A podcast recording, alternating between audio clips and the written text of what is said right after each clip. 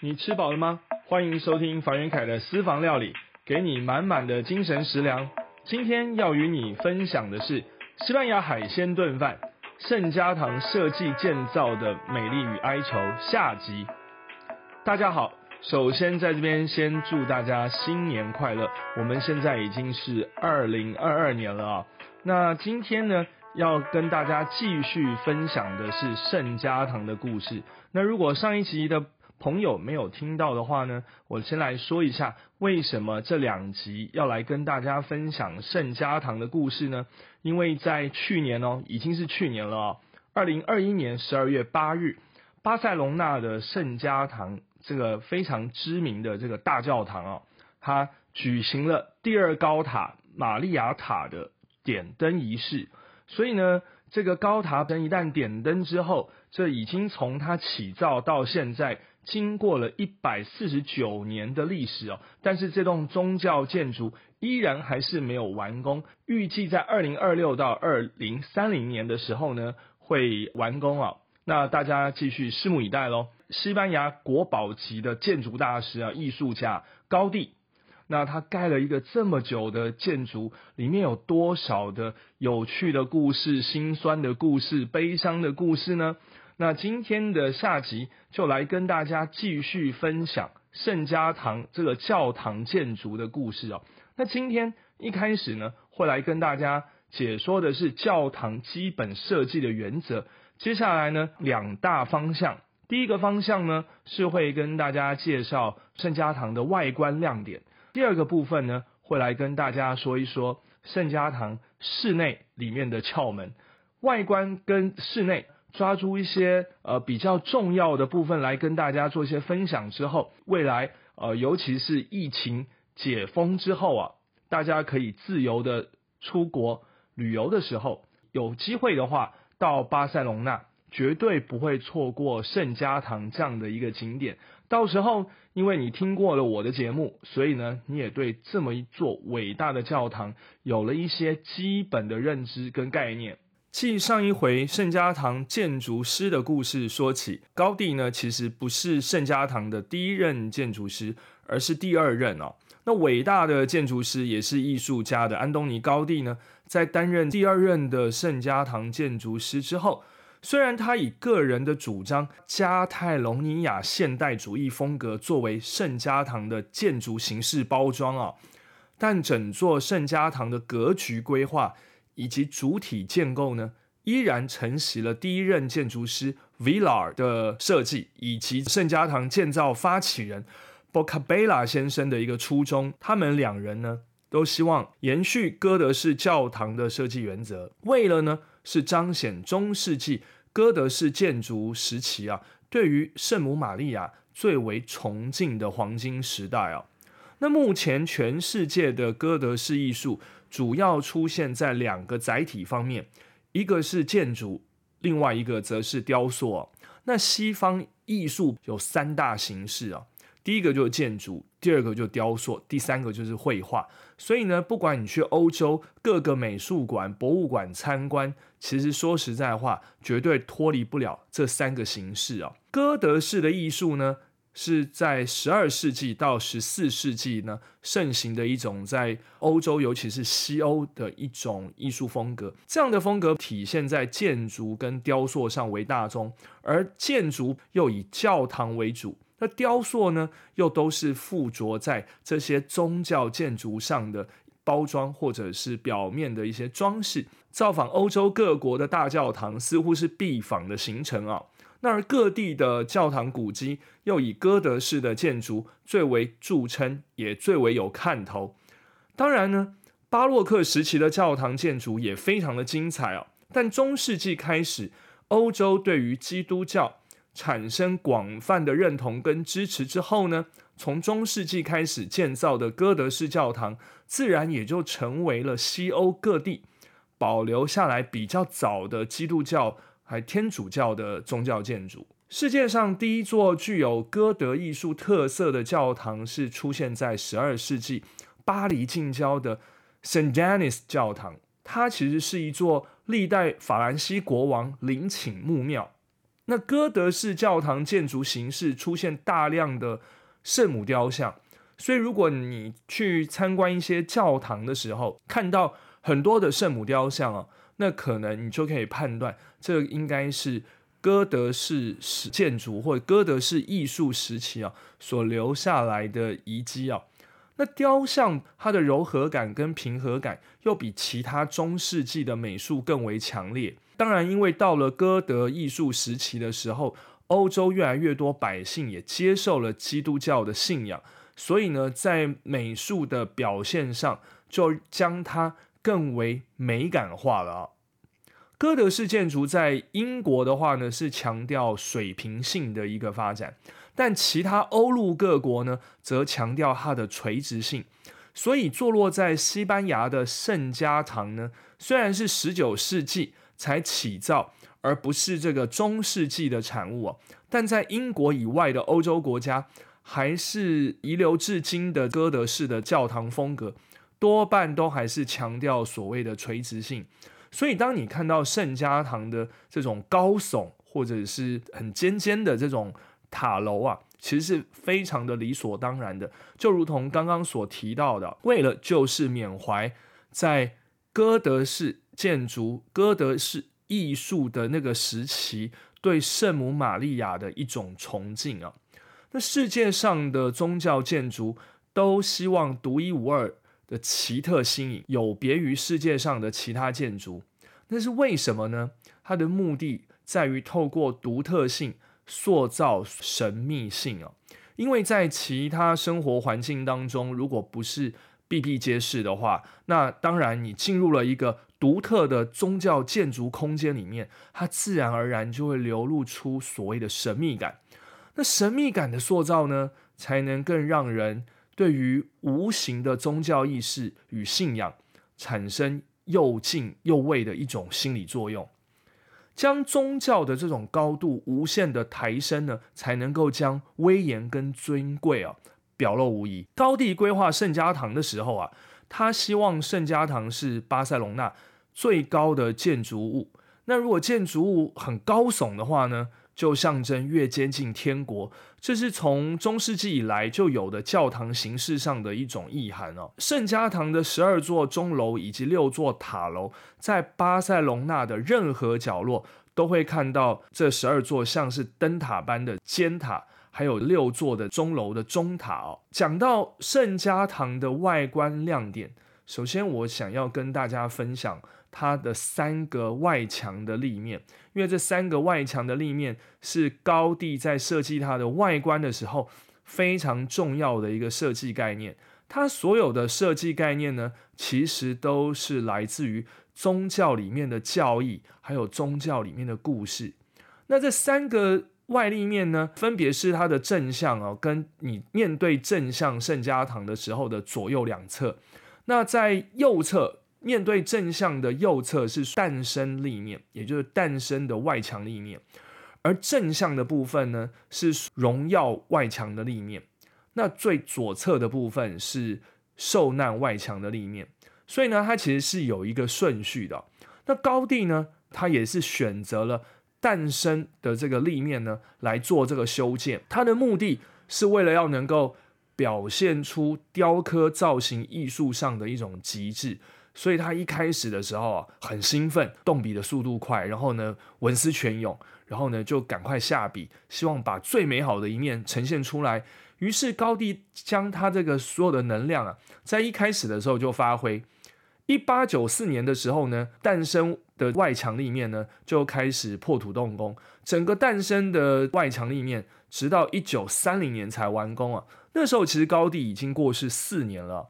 诞生立面呢，是三座门廊及四座钟楼所构成的，而三座的门廊呢，象征了三项美德，中间为博爱之门，是耶稣为其典范哦。那右手边呢是忠诚之门，是对圣母玛利亚的一种献礼；左侧呢为希望之门，以圣约瑟圣徒为希望尊者作为代表，中间门廊尖端处。立了一棵很大的柏树石雕，这个柏树石雕呢，它就象征永垂不朽的生命之树。而树上呢有二十一只白色的大理石雕刻的和平鸽，那鸽子象征虔诚的信徒。生命之树的下方啊，没有树叶的地方的树干雕塑了几只鹈鹕鸟。在基督教原始图腾当中呢，这鹈鹕呢是象征圣餐的意涵。而最右边的两侧大门呢，中央大门的交界处啊，各树立了一棵。圆柱状的石雕棕榈树啊，那圆柱基座下面呢，都有石雕的乌龟。那乌龟呢，在柱状的基座下面，象征的是坚定不移的永恒。而棕榈树的顶端有这个吹号角的天使雕像，但是很多人都会以为说，在诞生立面的雄伟壮观的这个外墙上面，出现了吹号角的天使，好像是在呃告诉大家说。耶稣的诞生其实并不然哦，这个天使吹起号角，不是象征一个诞生或和平的号角，而是告诉大家末日审判即将来临的号角啊。而因此，这个耶稣诞生要来拯救世人嘛。高第在设计完诞生的立面之后呢，他随即呢就设计了受难的外墙的立面，他就先设计了诞生的立面的对立向的门面啊。在一九一一年的时候，高第他其实生了一场重病，那这个重病呢，差点呢夺走了他的性命，也因为如此呢，给了他创作上的灵感，而完成了受难立面的草图设计。在他设计概念上呢，有别于诞生立面的虫鱼花鸟啊，生命丰富的这种感觉，他希望建构的是死亡的描绘。体现耶稣基督遭逢种种的磨难，为了传达这种凄凉跟哀伤的感觉，高地采取非常简洁利落、有棱有角的骨架构图。所有在受难立面墙上面所呈现的雕像啊，如同台湾雕塑大师朱明的风格太极系列。你看他雕那些人物的时候啊，诶，雕刻的手法。非常的简单利落啊，不复杂，就是一些有棱有角的几何线条，但是呢，又能够传达出那样的一种意境啊。高地在设计受难的外墙立面的时候，他同样哦是用这样的一个想法，所以呢，我们看到整个这个外墙立面啊，冰冷的这些裸露出来的岩石没有太多的修饰，而这些棱棱角角跟几何的构造呢。统一了整个受难立面鲜明的风格。那由于受难外墙立面的雕塑群，目的是在描述耶稣临终前的日子所发生的一些故事啊，所以整扇大门就像是一座很巨大的舞台，而雕塑群呢，一个区块一个区块的描绘受难到死亡的种种故事。高地在建造受难外墙立面的时候呢，是在诞生外墙立面建造之后，主要的原因是因为他担心巴塞隆纳的民众看到这样的一个外墙后呢，心理冲击过大，因此他才选择在诞生的立面外墙完成之后，才进行比较冷冽、痛苦、哀伤的风格画面哦。接下来要跟大家。介绍的呢是另外一个非常重要的外墙立面，那就是正大门哦。正大门呢是荣耀外墙立面，这个荣耀立面是继这个诞生立面、受难立面之后才开始规划跟建造的。所以荣耀立面是圣家堂大门的入口，高地希望虔诚的信徒在进入大门时感受到无比的庄严，并且呢能够意识到人类的起源哦。所以了解个体在盛世当中的命运，所以人类的发展史完全就呈现在这座正立面上面了。那大门正上方呢，就是人类祖先亚当与夏娃的雕像。在更高一点的地方呢，呃，有三个物件呢，一个呢是约柜，也就是契约之柜哦，简称约柜，是古代犹太人的一种圣物啊。那另外一个就是诺亚方舟。另外一个呢是拿撒勒圣经啊，那拿撒勒呢就是耶稣他在希伯来的故乡。那这三个物件圣物啊，分别象征了忠诚、希望与博爱。那立面上最高的中轴处呢，还有圣母玛利亚的雕像。那他的眼神呢是向下凝望着耶稣，审判着人类。好，是这样的一个构图。那介绍完呢这三个非常主要的圣家堂的外立面啊，呃，诞生立面、受难立面跟荣耀立面之后，现在呢要为大家介绍一下圣家堂室内里面的看出来的一些门道啊。第一个呢要跟各位介绍的是回廊这样的一个设计。当你前往巴塞隆纳参观或朝圣圣家堂的时候，不论是从荣耀立面的正门，或者是从后殿大门进入的时候呢，千万不要以为你一脚踏进圣家堂的室内，就以为是进入到了教堂的本体建筑里面哦。你会先经经过的其实是它的回廊。这个回廊本身的设计啊，它是围绕整个教堂主建物一圈，而且这个回廊的目的呢，是用于通往各栋建筑以外，并且可以作为。宗教列队的行进用途，以及隔绝外部的噪音，所以高地在设计整个圣家堂的规划的时候啊，它各个方面呢是面面俱到，它都有设想到这样的一个回廊，也有让大家进入到教堂主体建筑之前。先能够呢去转化一下自己的心情，感受一下内部的神秘与庄严，进而呢再进入到教堂的主体建筑哦。好，这其实是一种铺陈的作用啊。那接下来要跟大家介绍的是圣家堂的声环境啊，因为我们在建筑物理当中呢，一定都会谈到四项元素：音、光、热、气。音就是建筑的声音环境，我们又称为声环境。那光就是建筑的光线环境啊，我们就叫做建筑光环境。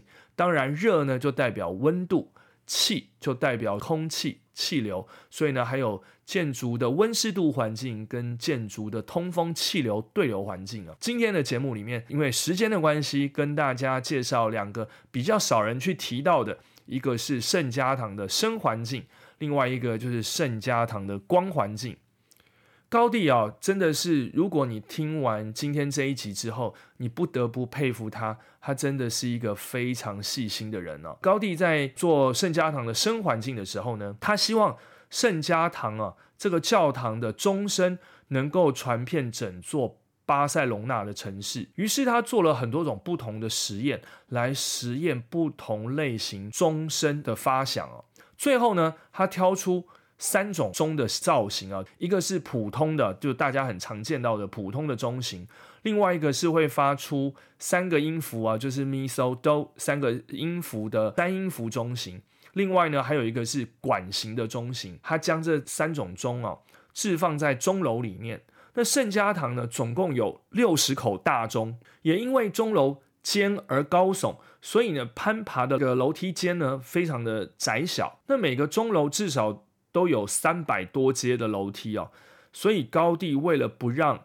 攀爬楼梯是一件很无聊又会觉得晕眩的事情，因此在每一个对称的钟楼阶梯呢，在旋转方向上呢，都做成相反。因为如果我们看圣家堂的立面的话，哈，你会发现它的整个建筑外观呢，所有的钟楼都是呈现对称的，左边一个就右边就有一个啊。那所以呢，它左右左右这样的一对一对的这个钟楼呢，它的楼梯都是呈反方向啊来做这个旋转。阶梯的盘旋到阳台高度的时候，它就会开始紧贴的钟楼的外墙，让钟楼的中心形成镂空哦。这个的目的是为了要传播这个声音，就是这个钟声的声音。而如果你看到瓜牛壳的剖面过的话，这样你就会有办法想象高地的旋转楼梯就如同瓜牛壳内部的构造。这个内部构造其实是非常非常漂亮的，很多的一条一条窝线啊，可以看得出。高地在任何的细节雕琢之处，它都有将自然界的形形色色应用在这整个建筑的造型身上啊。除了讲到这个钟声的传递之外啊，因为钟楼本身的这个设计呢，它除了要去做这个镂空、做声音回响，那在传播的部分呢，它也做了类似像。日本的合适造型的木屋的这种雨林板哦，它都把这个石头呢往下逐次递减一个镂空造型。那让这个声音可以得以传播出去，而且是向下传播啊，因为那个塔钟楼的塔都非常非常的高，声音向下传播。接下来呢，要跟大家提到的是圣家堂的光环境，圣家堂的拱顶啊，以及窗户采光的设计。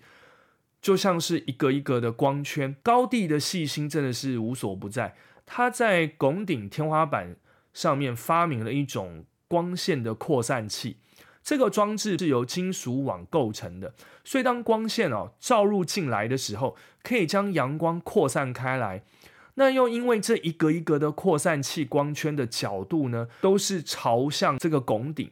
因此这光线呢。打在拱顶天花上的时候呢，就有这种间接照明的效果。而晚上这一格一格的光圈又像是现代的投射砍灯，内部一样哦，置有这个人工光源。因为我们上一集提到，在高地在设计圣家堂的时候，其实爱迪生已经发明电灯了，所以在那个时候呢，其实已经有所谓的人工光源。等到夜晚的时候，夜间照明呢，又能够透过这一个一个的光圈呢。达到照明的效果。圣家堂的拱顶有很多的这种角面相，那因为它有不同的这种折向啊面相，所以因此当光线照入到室内的时候，拱顶上的这个光跟影的这种对比特别特别的强烈，就能够显出这个教堂的立体感跟戏剧张力啊。在整个圣家堂的建造过程里面，有一件非常重要元素就是雕塑。那我们现在要来谈谈装饰性的部分，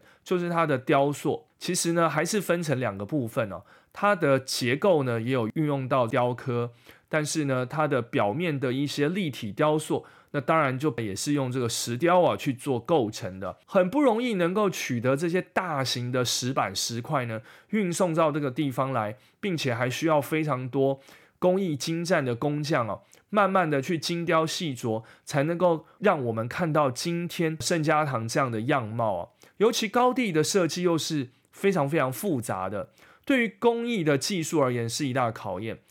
但高地是一位实事求是的人，即便他的创意非常的天马行空，但他一定会亲身的去实验与研究出能够达到目的的方法哦。